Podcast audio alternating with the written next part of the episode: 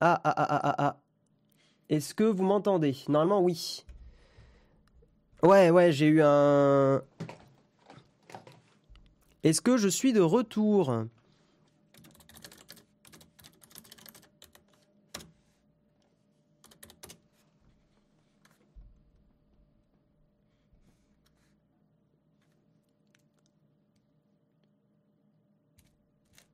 Hop, hop, hop.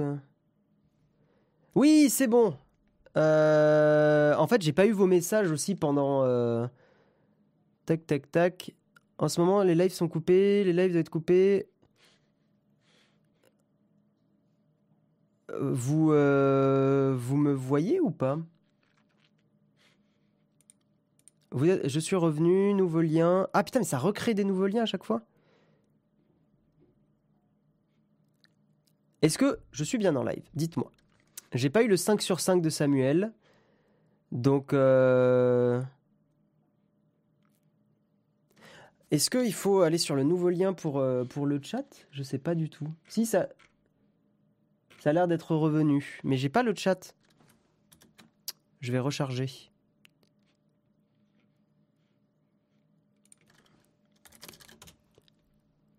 Sur la Freebox, reparti tout seul. Putain, ça fout vraiment. Euh,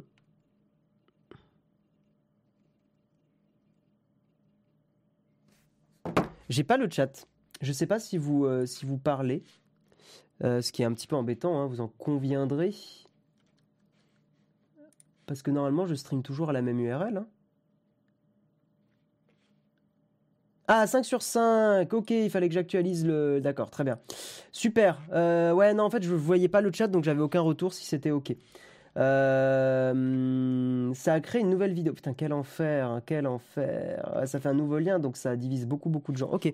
Bon, ben, on va continuer sur les articles. Euh, je suis désolé, micro coupure internet chez moi pendant, pendant deux minutes, donc j'ai parlé dans le vide. Euh, Jérôme va nous dire que c'est mieux sur Twitch. Nouveau lien, mais pas grave. Ben, c'est pas grave. Allez, on continue. Donc je sais pas ce que vous avez entendu sur l'article. Euh, je parlais de... Ouais, ça a l'air d'être bon. Ok. Je parlais de Fortnite, je parlais d'un joueur professionnel. Je suis chez Orange Mat, mais j'ai quasiment jamais de soucis en général. Donc... I'm back, ça crée une nouvelle vidéo dans la playlist. Ok, bon bref. Donc on a parlé de Fortnite, un joueur professionnel euh, qui, a de, qui a 9 ans et qui a été banni pendant 4 ans. Euh, ce qui est... ce qui est ok, rien sur Fortnite. D'accord. Donc en fait, je vous parlais, c'est chiant parce que j'ai donné mon avis, enfin j'ai vraiment fait l'article en entier, donc on va accélérer un petit peu. Donc en fait, il y a un, un joueur professionnel de Fortnite qui a 9 ans, qui s'appelle Zenon, euh, qui, euh, qui a fait ses preuves. hein. donc il a déjà participé à pas mal de tournois du, du, de, de Fortnite. Et euh, son talent lui a même valu d'être sponsor par des marques comme Razer ou Aorus. Donc comme je le disais tout à l'heure, ce Zenon, euh, c'est pas Jojo le rigolo, il, il a l'air de peser dans le game. Et, euh, et voilà. Et il a beaucoup beaucoup d'abonnés sur YouTube et Twitch. Sauf que pour participer au tournoi, il faut avoir minimum 13 ans pour euh, notamment euh, les, compétitions officielles avec un cash prize et tout ça. Donc, en plein live, euh, Epic Games l'a banni pendant 4 ans. Et euh, euh, il y a eu beaucoup de réactions sur, euh, sur les réseaux sociaux en disant libérez Zenon, blablabla. Beaucoup de streamers qui dénoncent la réaction ex- excessive de Fortnite. Ce que je partage, honnêtement, je trouve la réaction excessive. Je voilà, je suis je suis pas convaincu que c'était la, bonne solution. En fait, le débat que j'avais lancé tout à l'heure, mais forcément, bah, personne n'était là. je disais que en fait. Je trouvais qu'effectivement 9 ans c'était trop tôt pour jouer à des jeux avec des armes en général, euh, avec des armes euh, bah, qui sont quand même des armes de guerre, hein. c'est quand même des lance-roquettes et tout ça, des, fusils d'assaut. Moi je sais que ma mère m'avait fait chier et elle a eu raison euh, pour pas que je joue à des jeux, euh, des FPS et tout ça, donc de guerre bien sûr, hein, avant l'âge de 14 piges. Ce que je trouve 13-14 ans, je trouve que c'est ok. C'est à partir de cet âge-là que t'es pas encore, je sais pas. Enfin, je, trouve que t'es pas encore trop jeune. Après, c'est peut-être, je suis peut-être un peu vieux con, hein, très honnêtement. Mais euh, alors justement, Vincent, je me suis renseigné, j'ai regardé le- les conditions d'utilisation. Enfin, pour, créer un compte Epic Games, j'ai regardé s'il y avait un, âge légal euh. Pardon. Pour regarder si, pour, euh, s'il y avait un âge minimum pour jouer au jeu. Il n'y a pas d'âge minimum dans ce cas-là.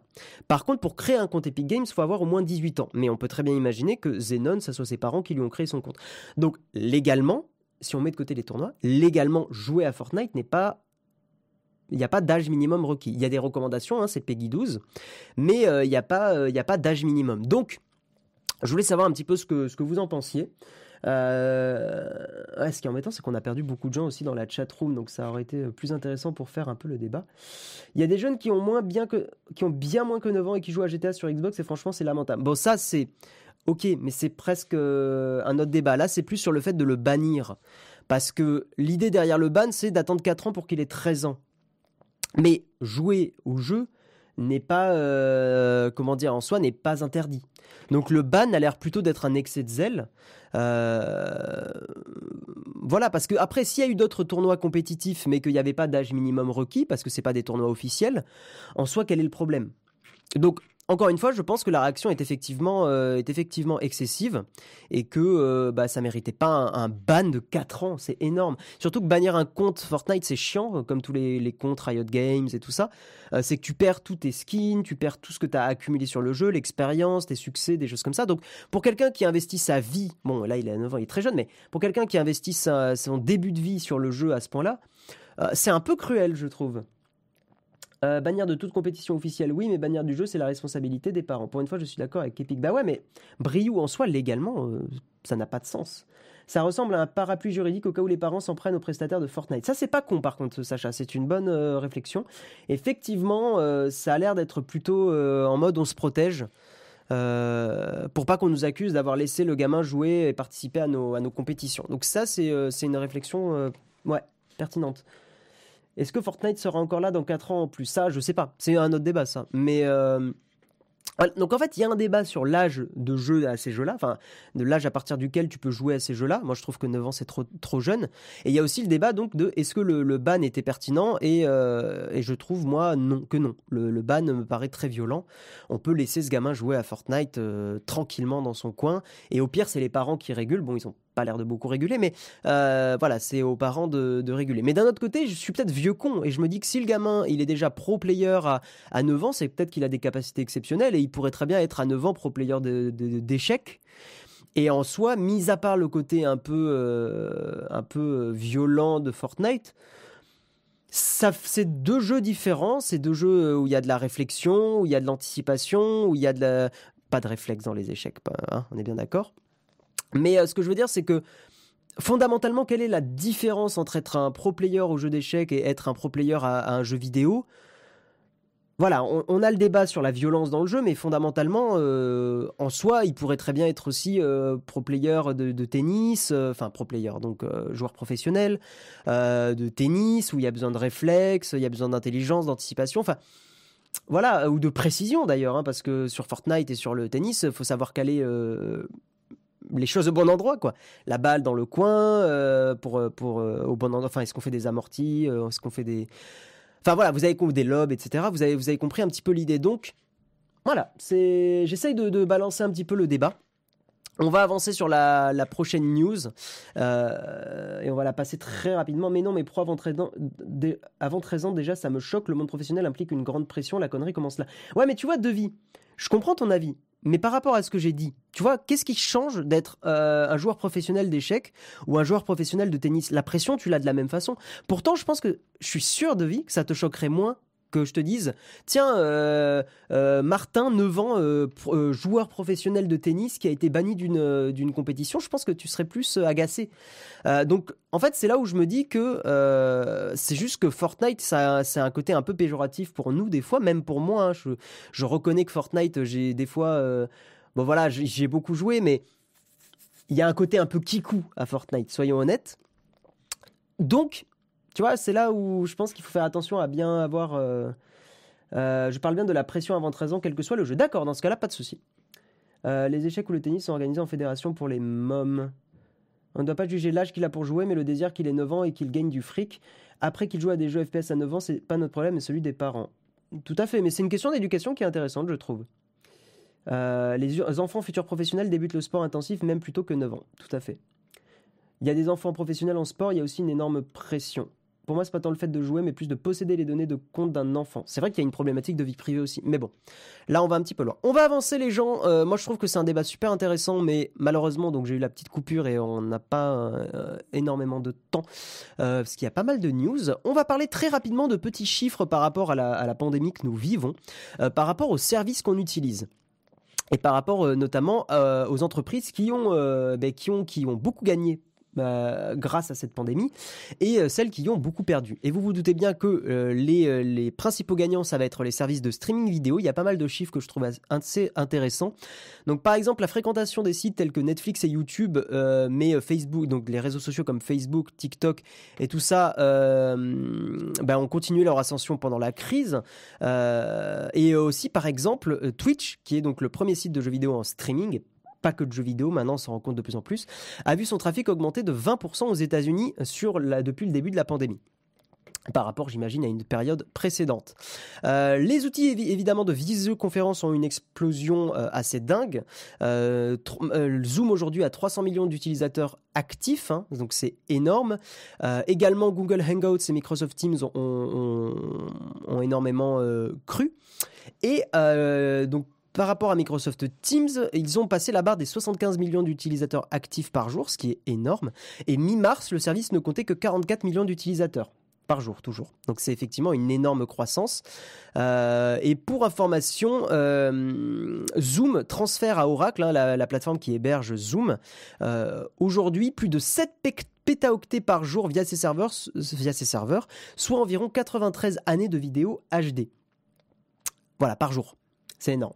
Hein. c'est, on est sur des, débits, enfin des quantités de données euh, transmises complètement hallucinantes. Euh, les géants du cloud aussi qui ont été gagnants mais qui ont été un petit peu éprouvés, notamment Microsoft Azure qui a atteint les limites de sa capacité technique. Euh, pour information, le chiffre d'affaires de, l'activité d'Azure de Microsoft est en hausse hein, de 39% sur un an. Il y a une forte demande, mais effectivement la pandémie les a un petit peu ébranlés et ça a été compliqué. Donc ils, ont justement fait des, annonces en disant qu'ils allaient renforcer un petit peu leur, leur serveur. Euh, ceux qui en profitent pour polir leur image, évidemment Google et Apple, avec tout ce qu'ils veulent mettre en place pour, euh, ben, euh, détecter le, les, contacts qui auraient eu le, le, Covid-19. Donc voilà, et tout ce dont a parlé aussi Jérôme assez récemment sur le fait que le gouvernement français voulait pas utiliser la solution d'Apple et tout ça. Bon, il s'avère qu'effectivement, si on y réfléchit, si on regarde un petit peu en détail, la solution que proposent Google et Apple, elles sont plutôt pas mal niveau vie privée. Euh, il y a un gros gros travail de faire attention à ce que ça ne soit pas nominatif, contrairement justement à la solution française, euh, pour m'être un peu renseigné, qui euh, avait des risques il y avait des gros risques de centraliser les données sur un serveur, etc. etc. L'entreprise qui touche le gros lot, c'est évidemment Amazon, hein, qui a eu au premier trimestre une hausse de 26% de son chiffre d'affaires. la puissance d'Amazon est telle que Jeff Bezos s'est permis d'avertir ses actionnaires que sa société ne réaliserait aucun bénéfice pour le second trimestre de l'année. 4 milliards de son chiffre d'affaires seraient donc consacrés à la gestion de la crise actuelle, ce qui est énorme. Hein. Euh, l'entreprise aussi qui s'en sort bien, c'est Samsung parce qu'il y a une, augmentation de la demande de mémoire dans les PC et dans les serveurs. Donc en fait, ils ont eu, euh, voilà, ils ont effectivement peut-être perdu euh, au niveau des smartphones. Hein. il y a eu un petit peu moins de ventes de smartphones, mais ça a été compensé par, bah, par des composants ordinateurs. Euh, voilà, pour l'augmentation dans les PC et surtout dans les serveurs. Parce que c'est vrai qu'on ne se rend pas compte, mais il y, a moins de gens qui achètent des ordinateurs en situation de pandémie. Mais par contre, les entreprises qui hébergent, euh, elles ont besoin, c'est des ordinateurs, hein, les serveurs. Donc elles ont besoin de mémoire vive et elles ont besoin de, pas mal de choses comme ça. Et évidemment, là, c'est là où je trouvais ça aussi intéressant, c'est que les entreprises qui touchent le fond, bah, c'est évidemment les entreprises qui, dans un certain sens, euh, ont besoin de contacts humains, euh, et notamment donc Uber et Airbnb. Je pense que vous, vous savez, vous avez très bien deviné euh, pourquoi. Hein. donc ça fait mal pour Uber. Uber va supprimer 3700 emplois, soit 14% de sa main d'œuvre. Blablabla. Bla, bla, bla, Uber, pour information, donc ils employaient 26 900 salariés dans le monde. donc c'était quand même pas mal du tout. Et Airbnb, Airbnb, bah, le, vous savez que le tourisme aussi est en berne et c'est très très violent pour le tourisme. Euh, à cause du Covid-19. Et donc, euh, il y a eu le licenciement de 1900 salariés à Airbnb et ils, euh, ils arrêtent un petit peu leurs activités euh, annexes, notamment la division transport et le projet Airbnb Studio. Et évidemment, ils réduisent aussi des investissements dans, euh, dans des intégrations d'hôtels et de propriétés de luxe. Donc en fait, ils se recentrent complètement. Voilà, donc c'était un petit, un petit tour de, des impacts sur la tech. Je sais qu'on en parle assez souvent dans l'émission, tout ça, mais je trouvais ça cool, ce petit récapitulatif avec des petits chiffres assez intéressants. voilà, c'est c'est évidemment pas exhaustif, mais, euh, mais c'était intéressant d'en parler. Nous allons maintenant aborder Google Duplex qui parle désormais espagnol. Hola, qu'est tal Et qui fait ses débuts en Espagne. Alors, pour l'instant, donc pour petit rappel quand même, euh, Duplex, qu'est-ce que c'est? Vous vous rappelez que Duplex, il y avait une démo il y a deux ans de Sundar Pichai, je crois que c'est comme ça qu'on dit, le patron de Google? Qui euh, montrait que en fait euh, Google Duplex pouvait appeler à la place d'une personne pour faire des réservations dans des hôtels ou dans des restaurants. Je crois que c'était dans des restaurants. La démonstration. Euh, ça peut être pratique pour des personnes qui ont une forme d'anxiété sociale et qui ont du mal à appeler et tout ça et qui aimeraient prendre des réservations. Il y en a beaucoup des gens comme ça. Étonnamment, moi c'est vrai que c'est pas le genre de truc qui m'embête hein, d'appeler. Je suis plutôt même en mode bah j'appelle comme ça au moins je suis tranquille et je suis sûr de que c'est bien confirmé. Hum. Mais il y a pas mal de gens qui sont pas qui sont pas à l'aise avec ça. Donc en tout cas, et puis, on peut aussi penser à de l'automatisation euh, de, tâches, de réservation et tout ça. Bref, et cette IA, donc de Google Duplex, euh, a été, euh, est en cours de déploiement en Espagne. Alors, pas pour prendre des réservations, mais dans un premier temps, je trouve que c'est plutôt pas con du tout. En gros, dans un premier temps, elle va s'occuper, cette IA, donc elle va appeler les, les commerçants et tout ça de mettre à jour les horaires des commerces du pays sur les plateformes Google Search et Google Maps. Donc en fait l'idée c'est euh, hello euh, je suis Google, cet appel va être enregistré. Euh, c'était juste pour savoir à quels horaires vous ouvriez et à quels horaires vous fermiez. Voilà. Donc enfin à quels horaires vous ouvrez, à quels horaires vous fermez j'avais envie de vous faire écouter un petit peu un appel du, de Google, justement de Google Duplex, euh, d'une, justement d'un commerce qui recevait un appel, alors pas en Espagne malheureusement. C'est une vidéo qui date du 12 juin 2019 et en fait il n'y a pas tant de vidéos que ça qui montrent un exemple euh, réel, en utilisation réelle de Google Duplex. D'ailleurs notamment Siècle Digital, votre article est super cool, mais vous auriez pu faire attention à pas mettre une vidéo avec un exemple qui est un exemple humain de Google. En gros, si vous voulez, euh, l'article a, mis un lien vers une vidéo qui dit regardez euh, l'IA elle fonctionne super bien. Sauf qu'en fait, si on lit la description de la vidéo, il y a marqué euh, cet appel a été fait par un humain. Euh, c'est écrit en mode cet appel n'a pas été fait par un robot, mais cet appel a été fait par un opérateur humain. Donc en fait, ça n'est pas du tout une démonstration de Google Duplex. Euh, heureusement que j'ai checké d'ailleurs parce que en vrai, j'aurais été un peu pressé par le temps. Je pense que je vous aurais montré une démo avec un humain et j'aurais été vraiment con. Donc je vous montre un exemple. Là pour le coup, c'est vraiment un vrai Google Duplex. Euh, c'est juste pour annuler une réservation. Donc c'est un appel qui est très très simple, mais je voulais vraiment vous le montrer en espérant que ça m'affiche la bonne fenêtre. C'est incroyable. Donc euh, montez un petit peu le son parce que je crois que le, volume est pas très très fort. Au cas où, hein, je vais juste le baisser un petit peu. Donc voilà, c'est une, euh, une personne qui a utilisé donc Google Assistant plus Google Duplex pour annuler une réservation au nom de Chad. Voilà.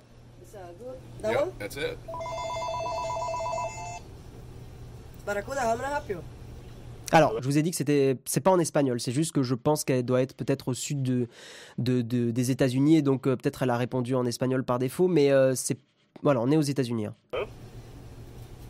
Hello? Hi, how are you? I'm Google's automated booking service calling for a client, so the call may be recorded. En gros, euh, malheureusement, euh, ils doivent annuler leur, euh, leur réservation. il a dit, l'appel est fait par, par Google, il peut être enregistré et la, personne que je, pour qui j'opère veut annuler sa réservation. Ok. So, uh, do you need the name? Uh, please. The first name is Chad. Chad. C-H-E-D? No, first name is Chad. C-H-A-D. Okay. Thank you for call. Alors, on voit que c'est pas parfait, parfait, parce qu'il y a quand même beaucoup de temps. Euh, on sent que le, le, duplex, il est en train d'analyser un peu en mode genre euh, j'analyse ce que tu as dit et je te réponds. Euh, j'ai cru au début que y avait une erreur parce que la personne dit j'annule pour Chad, mais si on écoute bien, la, donc la personne en charge du magasin, elle dit CH, en gros, elle dit CH ED et pas CHAD. Donc en fait, Google Duplex corrige la personne en lui disant non, attention, c'est bien CHAD. Voilà, mais si on si n'est pas si on fait pas très attention, si on tend pas l'oreille, on a l'impression que euh, Google Duplex répète la même chose, mais en fait il épelle correctement le nom de la personne. Bref, vous avez un petit exemple voilà d'appel avec Google Duplex. Vous voyez que c'est quand même moins impressionnant euh, que, euh, que en démo. Je vais enlever le voilà. C'est quand même moins impressionnant que la démo de, de Sundar Pichai. Hein.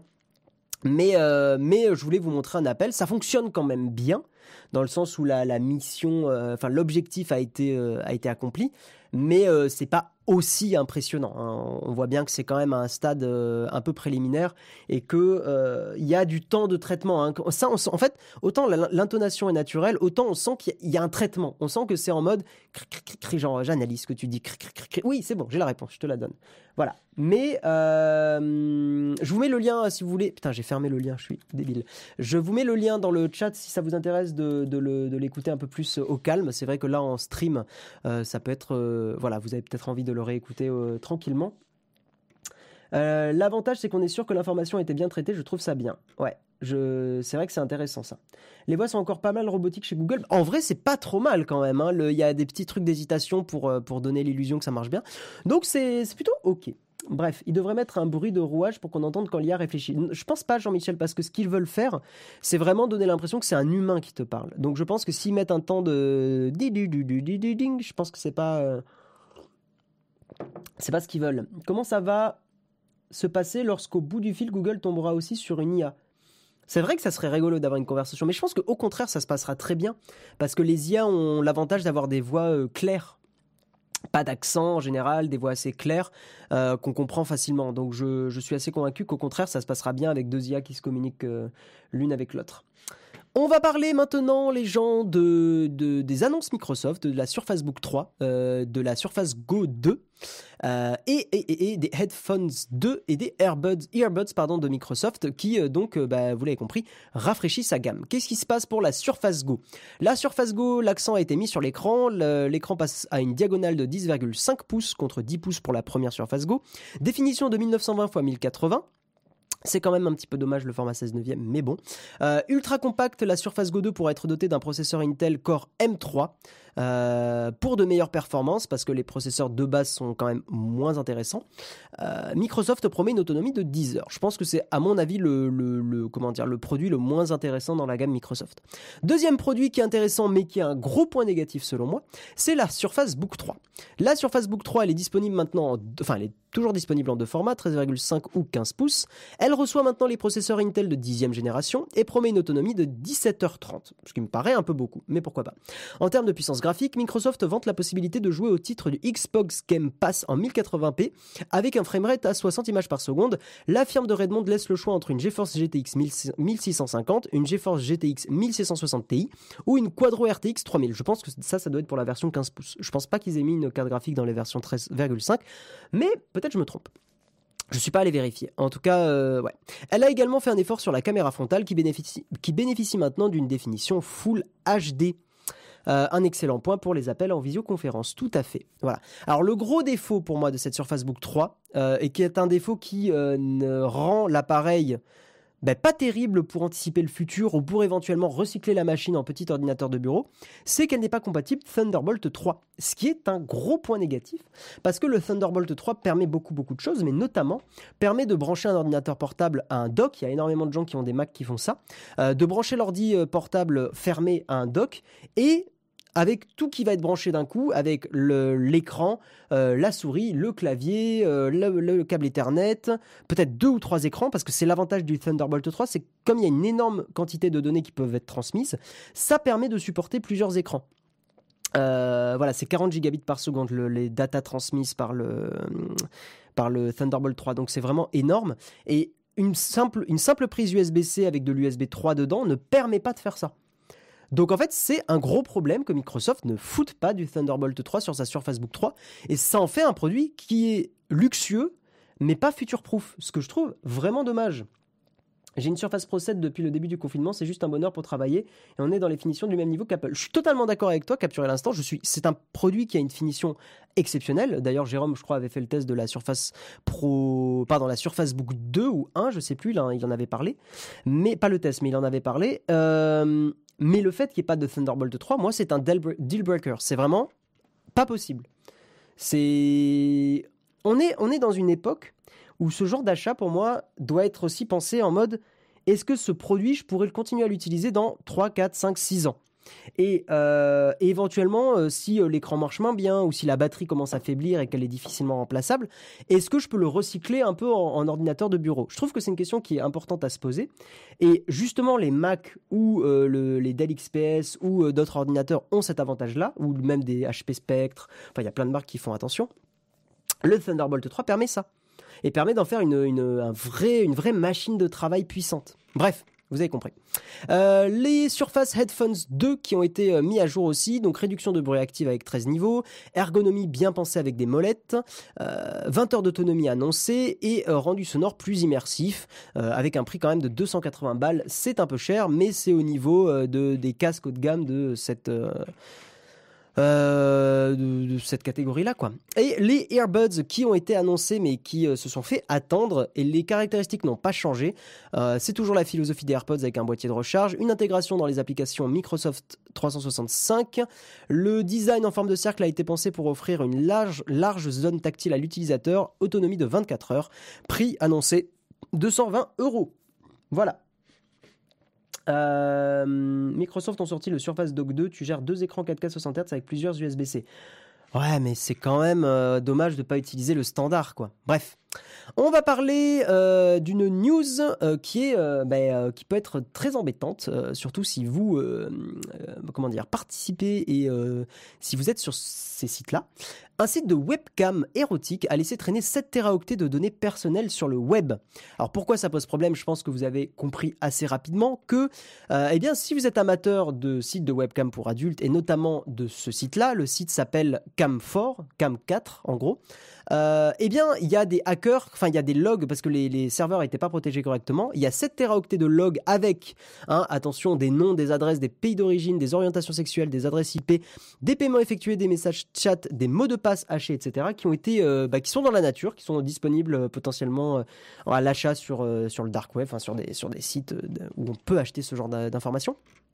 Et 4,1 euh, millions d'enregistrements avec des emails utilisateurs français sont dans cette euh, base de données qui a été récoltée, enfin dans cette liste d'informations.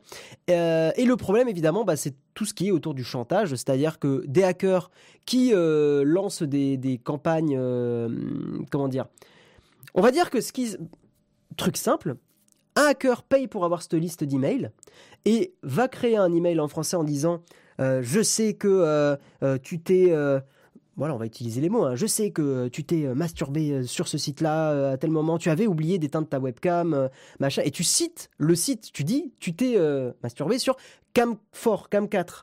Voilà, et tu dis à telle heure, et je sais que ton adresse est machin, putain, le flip de la personne qui reçoit ce mail est astronomique. Et la personne va paniquer et en gros le, le, maître chanteur va lui dire file-moi euh, euh, X euros, enfin donc s'il est pas con il va te faire demander des bitcoins, file-moi X bitcoins à cette adresse-là ou alors je, je révèle tout, euh, je publie ça sur tes réseaux sociaux. en gros il peut très bien mentir en disant j'ai aussi accès à ton Facebook et tout ça.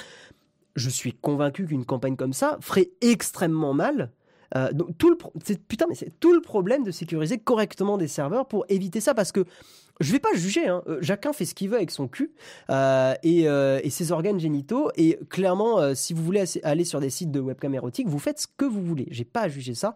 On est bien d'accord. Ce que je juge par contre, c'est les, les personnes qui sont à la charge de ce genre de site, qui ont quand même pour métier d'assurer la sécurité des gens qui consultent ces sites-là. Hein, on est bien d'accord. Donc, donc bah, c'est chiant c'est chiant pour les personnes qui ont, euh, eu euh, des comptes sur ces sites-là. quoi. C'est vraiment, vraiment merdant parce qu'une campagne bien foutue de, chantage fera extrêmement mal. Fera extrêmement mal. Euh, après, effectivement, Louis Grasset, on peut toujours avoir le débat de, du, corps de la femme, et tout ça, etc. Mais faut pas oublier que c'est pas impossible que sur un site de webcam érotique, tu aussi des hommes qui fassent ça. Donc en soi, euh, ça réduit un peu le, problème du sexisme. Et, euh, et puis, euh, bah, il y a des gens, c'est voilà, c'est leur fantasme, etc. Donc je n'ai pas spécialement envie de, de, juger ça. En fait, voilà, évidemment qu'il y a des comportements qui peuvent être répréhensibles, mais, mais en soi, là, bon, bah, c'est pas forcément non plus le, sujet. C'était pareil avec le site du Figaro, je crois, des logs n'étaient pas sécurisés. Oui, mais je te dirais que dans, les deux cas, c'est dangereux, mais d'autant plus sur un site où effectivement ça touche à la sexualité des gens. Voilà. Euh, c'est du bluff, faut pas écouter les hackers. Oui, mais Anthony Martin, parce que toi tu le sais. Mais oublie pas que monsieur et madame tout le monde, notamment en général monsieur qui consulte ce genre de site, euh, lui, il le sait pas et il va paniquer. Et le chantage, c'est quand même illégal, faut pas, faut pas l'oublier. Donc, euh, donc voilà. Mais je trouvais ça important quand même d'en parler et de bien capter qu'éventuellement, si dans la chatroom il y a une personne qui a qui est allée sur ce site-là, euh, si vous avez des campagnes, enfin, si vous avez un mail de chantage avec ça, n'y cédez pas. Clairement, voilà, je, vous le dis, n'y cédez pas parce que c'est potentiellement, c'est potentiellement des choses qui ont été faites en automatique et qui vous ciblent pas directement. Bref. Euh, au contraire, je trouve ça très bien. Ça évite que certaines étudiantes se prostituent pour payer leurs études. En fait, voilà, le débat, il est, on va pas le faire là-dessus parce qu'effectivement, on peut, débattre de la chose assez longtemps. Euh, est-ce que ces sites-là euh, évitent d'autres choses Est-ce que machin? En vrai, c'est le genre de truc. moi, je peux en parler en off, off émission ou sur mes lives ou j'en sais rien. Mais, mais là, c'est pas le sujet. Voilà. Mais en tout cas, bah, faites attention au chantage. Hein, tous les chantages à base de je savais que tu étais sur tel site à tel moment. N'y cédez pas et portez plainte. Hein, euh, oubliez pas de porter plainte, aussi.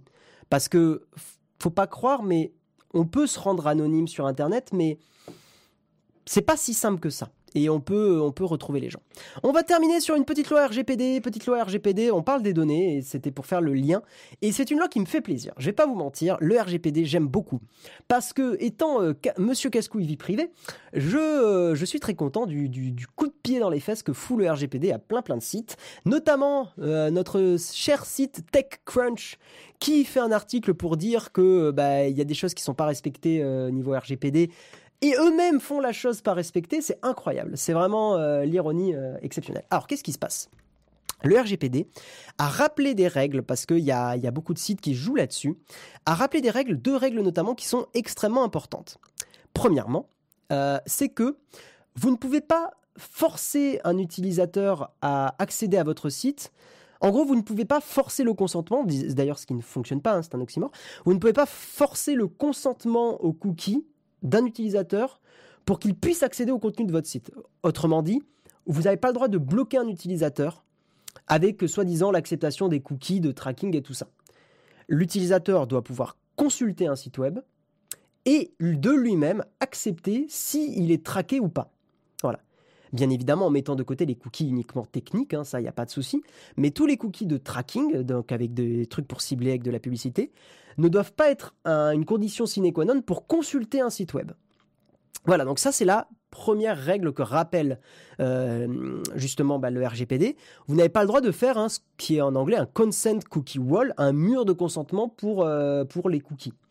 Donc voilà, vous n'avez pas le droit de bloquer les utilisateurs. Vous ne devez pas les forcer. Ça doit être un choix libre.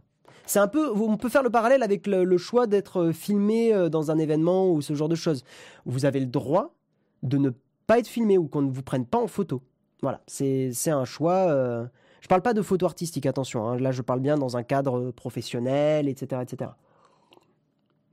Voilà, parce qu'il y a une différence entre le. J'en avais déjà parlé, je crois, dans l'émission. Je crois que j'en ai parlé au boulot, parce que ça fait un peu un débat. Vu que je fais des photos de rue.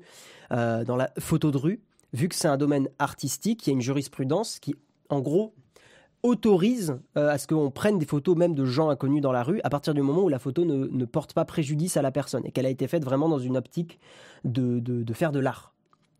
Voilà, donc bon, c'est un autre débat.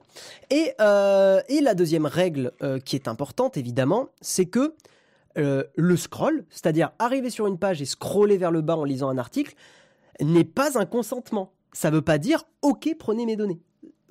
Scroller ne veut pas dire OK, Scroller, c'est juste scroller sur une page. Enfin, faire défiler la page. Voilà. Ça ne peut pas être du consentement. Donc, autrement dit, je vais le résumer en un truc. On ne peut pas forcer le consentement, point barre. Ce qui est logique, hein, le consentement ne se force pas. Le consentement, c'est de dire oui. Hein, et évidemment, on peut faire le parallèle avec la sexualité, bien sûr. Mais là, voilà, vous n'avez pas le droit. Les sites n'ont pas le droit de forcer avec un mur. J'en ai déjà vu quelques-uns sites essayer de faire ça.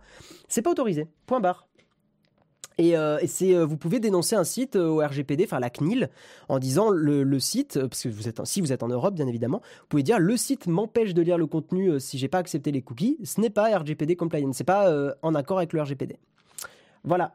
Euh, on ne négocie pas avec les euh, contre le traçage, j'utilise des extensions. Oui, mais Vitor, encore une fois, le problème, c'est que monsieur et madame tout le monde n'a pas forcément ces extensions-là. Et, euh, beaucoup de gens n'ont jamais installé un module complémentaire sur leur navigateur. Hein. Je te dirais que 80% des, à la louche, mais allez, au moins une personne sur deux, je me mouille pas trop, n'a jamais installé une extension sur son navigateur, que ce soit Chrome, Firefox. Hein. Voilà. Euh, voilà. Un coup, on me l'a fait, on m'a même. Ouais, ok. Ok, ok, voilà. Donc, on va terminer l'émission, on va passer à la tartine, ça va être une tartine start-up, ça va, ça va être aussi une tartine anti-mépris.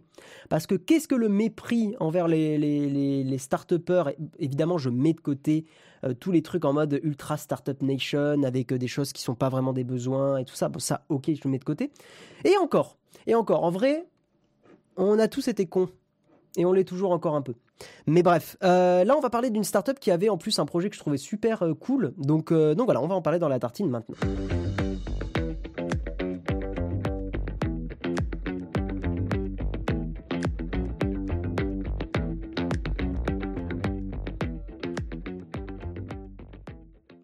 Y a Kagaspé qui dit une startine. Je trouve ça assez génial. C'est plutôt par rapport au fait de faire de l'argent ou pas avec tes photos. Oui, je pense aussi, Jérôme, tout à fait.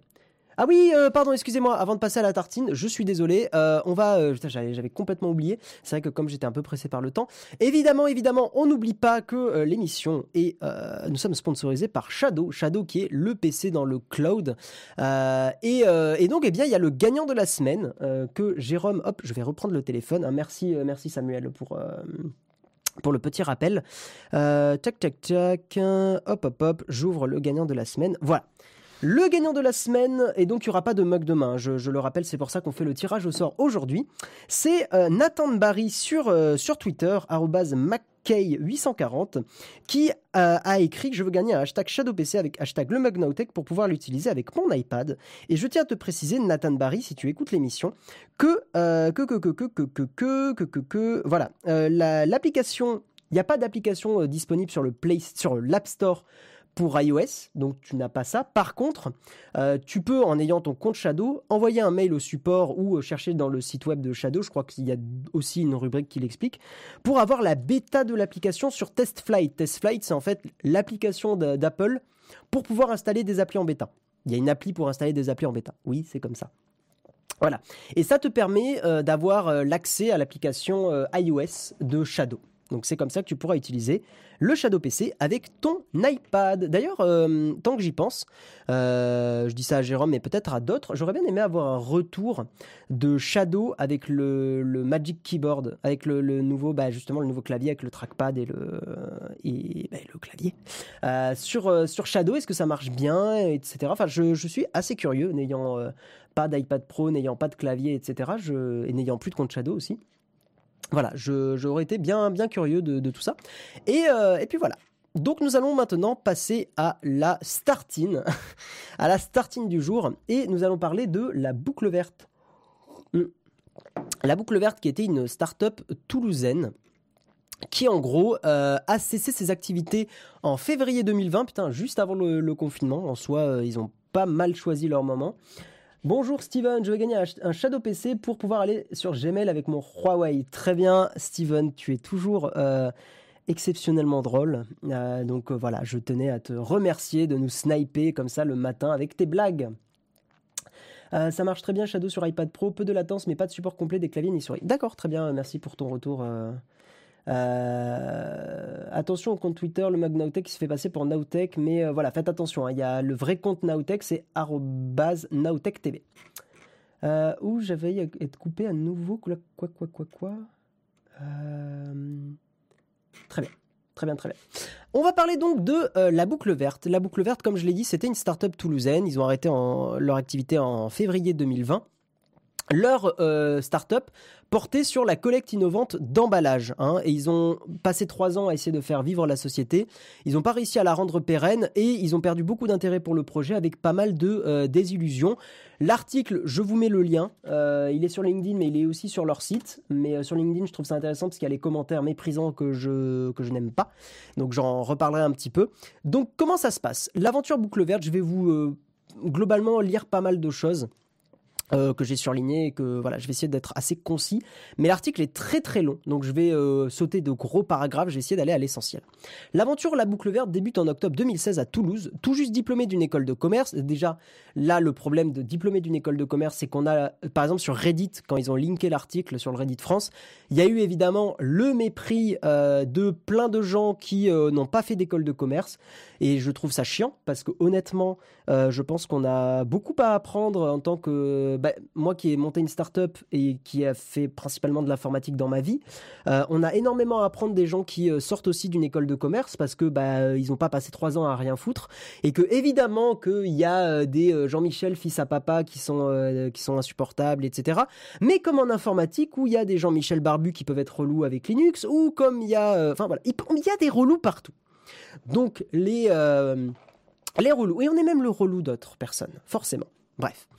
Euh, donc, ces jeunes personnes, euh, tout juste diplômées d'une école de commerce, sensibilisées à l'entrepreneuriat, parce que c'est vrai qu'en école de commerce, ils font souvent euh, des projets d'entrepreneuriat. Et en soi, je trouve ça intéressant parce que, effectivement, on peut être contre le fait de vouloir créer des entreprises à tout prix. L'idée de créer un projet et une entreprise forme à beaucoup de choses et à beaucoup de problématiques et c'est super intéressant. Ça force à se débrouiller soi-même sur beaucoup de sujets. Et je vous dirais que c'est plus compliqué que de se laisser porter par les études et d'avoir le boulot juste après.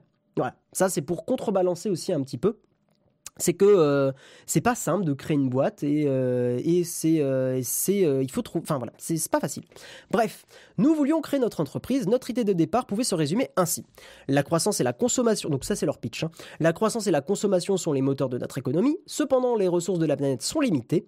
Et si on crée une entreprise capable de collecter tout objet reste ou résidu pour le recycler pour transformer tout déchet en une matière première qui a de la valeur une entreprise capable de réconcilier croissance économique et développement durable voilà, donc en gros, c'était euh, principalement faire une, euh, ben, euh, faire une entreprise de recyclage pour créer de la matière première qui a, qui a, de, la, qui a de la valeur, quoi.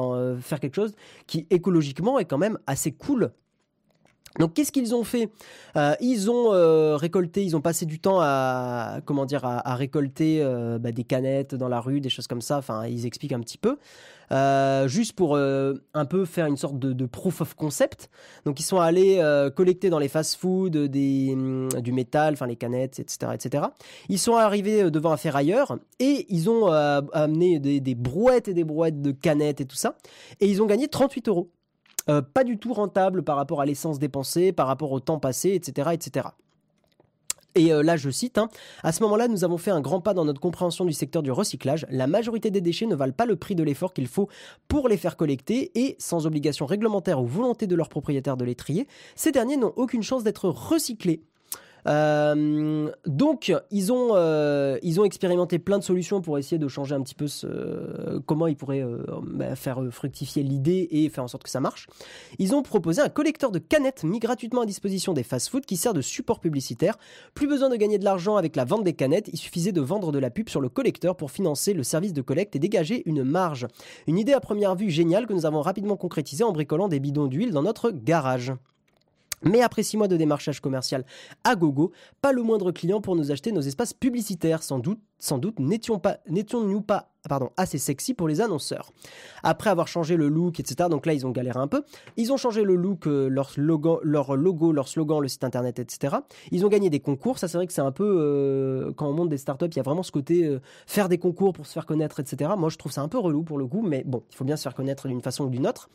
donc ils ont en gros amélioré tout le côté marketing ils ont euh, une vidéo qui a buzzé sur Facebook, ils ont commencé à peser dans le startup game. Et là, ils ont, euh, il faut que j'arrête dire ils ont, les emplacements publicitaires se sont vendus. On parlait de nous dans les médias, nous passions sur BFM Business, on est passé sur BFM Business, hein, donc c'est pas du tout un gage de, réussite. Euh, ça donne un petit côté classieux de se dire putain, ça fait monter l'ego un peu. En vérité, ça n'apporte pas grand-chose. Je vous le dis tout de suite, euh, c'est pas exceptionnel de passer sur BFM Business. La success story voyant enfin le jour. Plus motivé que jamais, nous rêvons. Par contre, pour l'ego, c'est pas mal. Enfin, pour la motivation et l'ego, ça fait plaisir. Plus motivé que jamais, nous rêvions d'inonder la France avec nos collecteurs et faisions du repérage à Paris et à Bordeaux. Vous voyez, enfin, je ne peux pas reprocher des choses à cette start-up. Ils essayent d'améliorer le recyclage. Enfin, clairement, c'est cool. Ils sont peut-être un peu naïfs, mais on l'a tous été à des époques de notre vie. Le problème, c'est que nos clients étaient en, réalité plus intéressés par le fait de nous filer un coup de pouce et de s'associer à notre image écolo que par notre service d'affichage en lui-même. C'est un truc que j'ai ressenti aussi dans le milieu des startups. C'est que les grosses entreprises euh, ont tendance à plutôt préférer s'afficher avec des petites startups pour faire un peu genre regarder notre image et tout ça, on est cool avec les petits jeunes. Mais en vérité, derrière, quand il faut aligner la thune, parce que c'est le nerf de la guerre, c'est la thune. Il y a besoin d'argent pour une boîte, une entreprise. Et c'est le plus dur. C'est vraiment le plus dur de dégager des fonds. Et je ne vous parle pas de dégager 2000 euros par-ci par-là, de vraiment dégager des sommes du genre 50 000, 100 000 euros. Il n'y a que des sommes comme ça qui permettent de développer une boîte. Parce que euh, pour embaucher, ne serait-ce que pour embaucher, c'est extrêmement coûteux. Hein, on est bien d'accord. Et je parle d'entreprises qui ne sont pas des entreprises de, par exemple, de simple production vidéo sur Internet, qui effectivement peuvent se réaliser euh, avec des moyens beaucoup plus limités, avec une personne qui fait tout. Euh, quand on commence à avoir de la, du, comment dire, de la, de création, de l'usinage, de, notamment eux pour faire leurs distributeurs, etc., faut au minimum des investissements de l'ordre de, du 50 000 euros, 100 000 euros. Sinon, c'est pas possible. Bref. Euh, tac, tac, tac, tac, tac. Et donc, euh, justement, euh, les clients étaient en réalité plus intéressés par le fait de nous filer un coup de pouce et de s'associer à notre image écolo que par notre service d'affichage en lui-même. Une fois le buzz terminé, les ventes s'essoufflèrent. Après s'être débattu pendant plus d'un an à tout repenser, il fallait se rendre à l'évidence. Il n'y avait pas de marché pour notre service et nous avons pris pardon, en pleine poire la seule leçon importante qu'il fallait retenir en cours d'entrepreneuriat, se focaliser sur le besoin client. Mais comme on le sait bien, il n'y a que la pratique qui apprend vraiment les choses. Parce qu'on peut avoir plein de théories, plein de cours sur les choses. Il n'y a que en ayant le problème qui nous revient dans la face qu'on apprend. Je l'ai vécu aussi. Euh, blablabla, donc ils ont, ils ont changé pas mal de choses, ils se sont fait connaître à Toulouse, ils ont proposé leur service de collecte multidéchets euh, à plusieurs clients, mais après 4 mois d'essai, nous en sommes revenus à l'un de nos premiers constats qui était que la majorité des structures étaient prêtes à payer pour un service de collecte, c'est très important, que si elles en étaient contraintes par un marché réglementaire. Après tant de tentatives, nous étions à bout de force démotivés à court de trésorerie. Encore une fois, pour que les choses changent, c'est pas des actions individuelles qui vont véritablement changer euh, l'écologie, etc. Ce sont des actions gouvernementales et ce sont des décisions fortes sur on, on, sert la réglementation. On le voit avec le RGPD. Après, quand je dis ça, attention, on est bien d'accord qu'il faut des lanceurs d'alerte, etc. Donc ce sont des actions individuelles, mais qui sont très importantes. Des gens comme Snowden sont le premier pilier du RGPD. C'est le, le premier truc qui a permis le RGPD derrière. Mais par contre, faire des petites actions en mode bah, je fais du tri sélectif, etc., etc., en vrai, ça a très très peu d'impact. C'est vraiment, il faut le forcer, il faut que les entreprises se prennent des amendes si elles sont pas respectueuses, si elles n'ont pas notamment bah, ce genre de service, si elles sont pas obligées d'avoir ce genre de service, etc., etc. Alors il y a tout un point sur la réalité de la filière de l'emballage et du recyclage qui fait un petit peu froid dans le dos. Euh, en gros, euh, ce qu'il faut retenir, c'est qu'en France, 38% des canettes sont recyclées comme matière première secondaire, 22% sont valorisées en sous-couche routière et 40% sont directement enfouies en décharge. Donc en fait, on est loin des, euh, des apparemment de ce qu'on lit sur les brochures et tout ça, ce que vous avez peut-être lu de votre côté, que 60% des canettes en, en aluminium sont recyclées. en fait, non, c'est justement bien plus compliqué que ça. Et comme je vous ai dit, c'est 38% qui sont recyclés en matière première, 22% qui sont euh, valorisés en sous-couche routière et 40% qui sont enfouis en décharge. Donc en fait, niveau recyclage, on n'est pas top. Et euh, leur conclusion, c'est que le, le, secteur du justement du recyclage, etc., ne répond pas aux enjeux de la crise écologique. Euh, et voilà. Et comme le répètent beaucoup d'associations écolo, le meilleur déchet est celui qu'on ne produit pas, tout simplement. Nous simplement, tout simplement. On parle bien de déchets qui ne se recyclent pas. On est bien d'accord. Évidemment que les déchets végétaux, le compost et tout ça, il y a absolument aucun problème. Hein. On est bien bien d'accord. Là après, il y a tout un, tout un paragraphe sur l'illusion de la croissance verte, paragraphe que évidemment je partage, que en gros en vérité, euh, la, croissance, l'ultra croissance, on peut pas, en gros, euh, j'ai pas envie de trop rentrer dans le débat, mais on peut pas continuer la, croissance qu'on a aujourd'hui euh, et avoir comment dire une écologie qui se calme, enfin en gros, et prévenir le, dérèglement climatique, ça ne peut pas aller ensemble. Bref, faut qu'on consomme moins globalement. C'est ce que beaucoup beaucoup d'associations écologistes et beaucoup beaucoup de personnes qui travaillent dans le milieu euh, expliquent de plus en plus. Mais c'est très dur parce qu'on a été très mal habitué depuis 20-30 euh, ans, hein, donc c'est très compliqué. Et, euh, voilà. Et donc il y a toute une conclusion. Peut-être la conclusion, je dirais, la seule critique que je ferai à l'article à titre personnel, c'est que je trouve la conclusion peut-être un peu trop, sans aucune méchanceté, mais un peu trop comment je pourrais dire? Par exemple, à un moment, ils disent, euh, pour parvenir à nos objectifs dans la joie et la bonne humeur, tout se résume en quelques mots. Il faut simplement changer de culture, changer d'idéal de vie, réaliser qu'acheter un nouvel iPhone ou des écouteurs sans fil n'est absolument pas nécessaire pour être heureux, se convaincre que la valeur d'une personne n'est pas définie par son salaire ou son job. En gros, il faut tuer l'Américain qui sommeille, qui sommeille en nous et réveiller le poète. En fait, je suis globalement d'accord avec ça, mais je trouve que c'est mal dit, dans le sens où ça fait... Il y a un côté un peu trop... Euh, ouais, il faut qu'on rêve. Et je trouve que ça nuit au côté un peu chiffré et, sérieux de l'article. Euh, parce que, en fait, réveiller le poète, c'est vrai, hein, je comprends ce qu'il veut dire et je partage, mais c'est pas des actions concrètes. Et j'ai un peu de mal avec ça.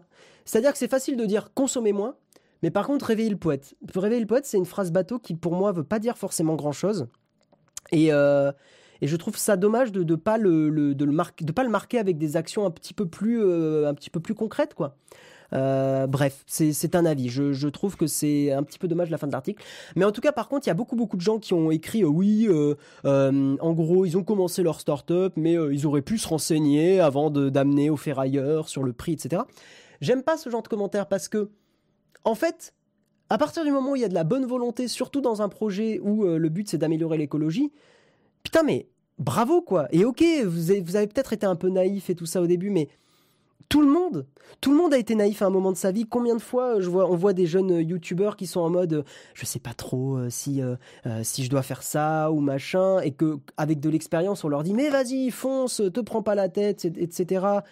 ou mais si t'as totalement raison de le faire, n'aie pas peur, voilà.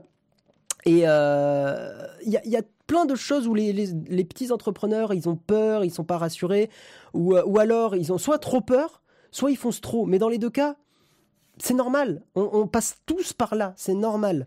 Donc, euh, mais voilà, donc tous les commentaires très méprisants, très hautains en mode, moi j'aurais mieux fait. Ouais, moi j'aurais, je me serais enseigné avant.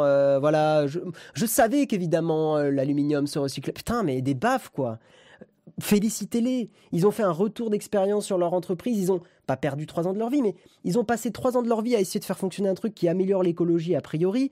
Euh, c'est un beau retour d'expérience, je trouve. il est super enrichissant. Lisez-le. Hein. L'article, il est quand même un peu, un peu long. Hein. Il y a pas mal de, stats, il y a pas mal de chiffres, il y a pas mal de, il y a un retour assez conséquent dessus. Donc, lisez-le. Il est très cool. Et malgré la fin, que encore une fois, je trouve un petit peu trop euh, en mode rêve un petit peu trop onirique. Voilà, je, dirais ça comme ça, un petit peu trop onirique. Euh, même si les rêves sont aussi une part de l'homme, hein, bien évidemment, et de la femme, hein, bien d'accord, mais de l'humanité. Mais, euh, mais voilà, lisez-le. Ah, attendez, je, je lis un petit peu vos commentaires. C'est quoi le nom de l'article? Alors, tout le monde l'a linké, l'article. Hein. attendez, je vous, le, je vous le mets. Hop. Je crois que vraiment beaucoup de mots dans le monde sont liés au manque de responsabilisation des populations et des dirigeants. C'est pompé sur Aurélien Barraud, surtout réenchanter le réel, je pense que c'est ça que tu veux dire. Euh, américain qui sommeille en soi. En fait, j'ai un peu de mal avec cette, phrase-là parce que bah, c'est une forme de généralité que je trouve un peu nulle, c'est-à-dire euh, l'américain qui sommeille, blablabla.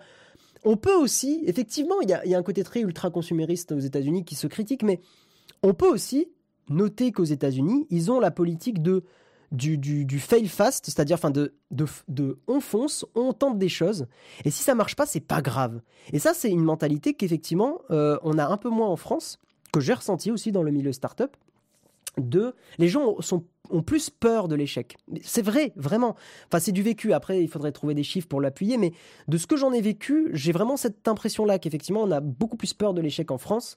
Euh, ce qui est dommage, et les Américains ont peut-être cette leçon-là à nous enseigner du c'est pas grave si on échoue, c'est vraiment pas grave. Il faut arrêter l'écologie punitive et privilégier l'écologie responsable. Oui, Fares, je pense qu'on peut très bien expliquer aux gens que, par exemple, bah effectivement, on n'est pas obligé euh, de tirer tout notre plaisir à acheter des produits, etc., mais tirer notre plaisir à, je sais pas, apprendre un peu la musique. Ou moi, j'ai pris énormément de plaisir à, justement euh, apprendre le ukulélé. Et je sais que ça peut paraître un peu con pour beaucoup, mais apprendre le ukulélé, etc. on, va passer au Canfax pour, euh, pour, pour blablater encore un minimum.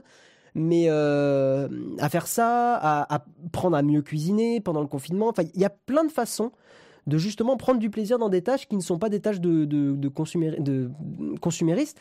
Mais d'un autre côté, est-ce qu'on peut vraiment blâmer les gens? Parce qu'on est dans, un, dans, un, dans une société aussi où il y a énormément de publicité et les publicités sont faites pour donner envie.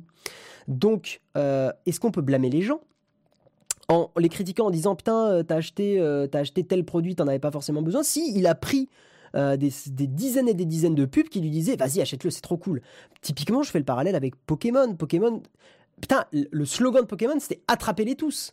C'est pas anodin quand même comme slogan. Et marteler à des enfants euh, plein de fois, ça reste en tête. Donc voilà, il y a, tout ça qui est discutable. Et on va passer au camp de fac.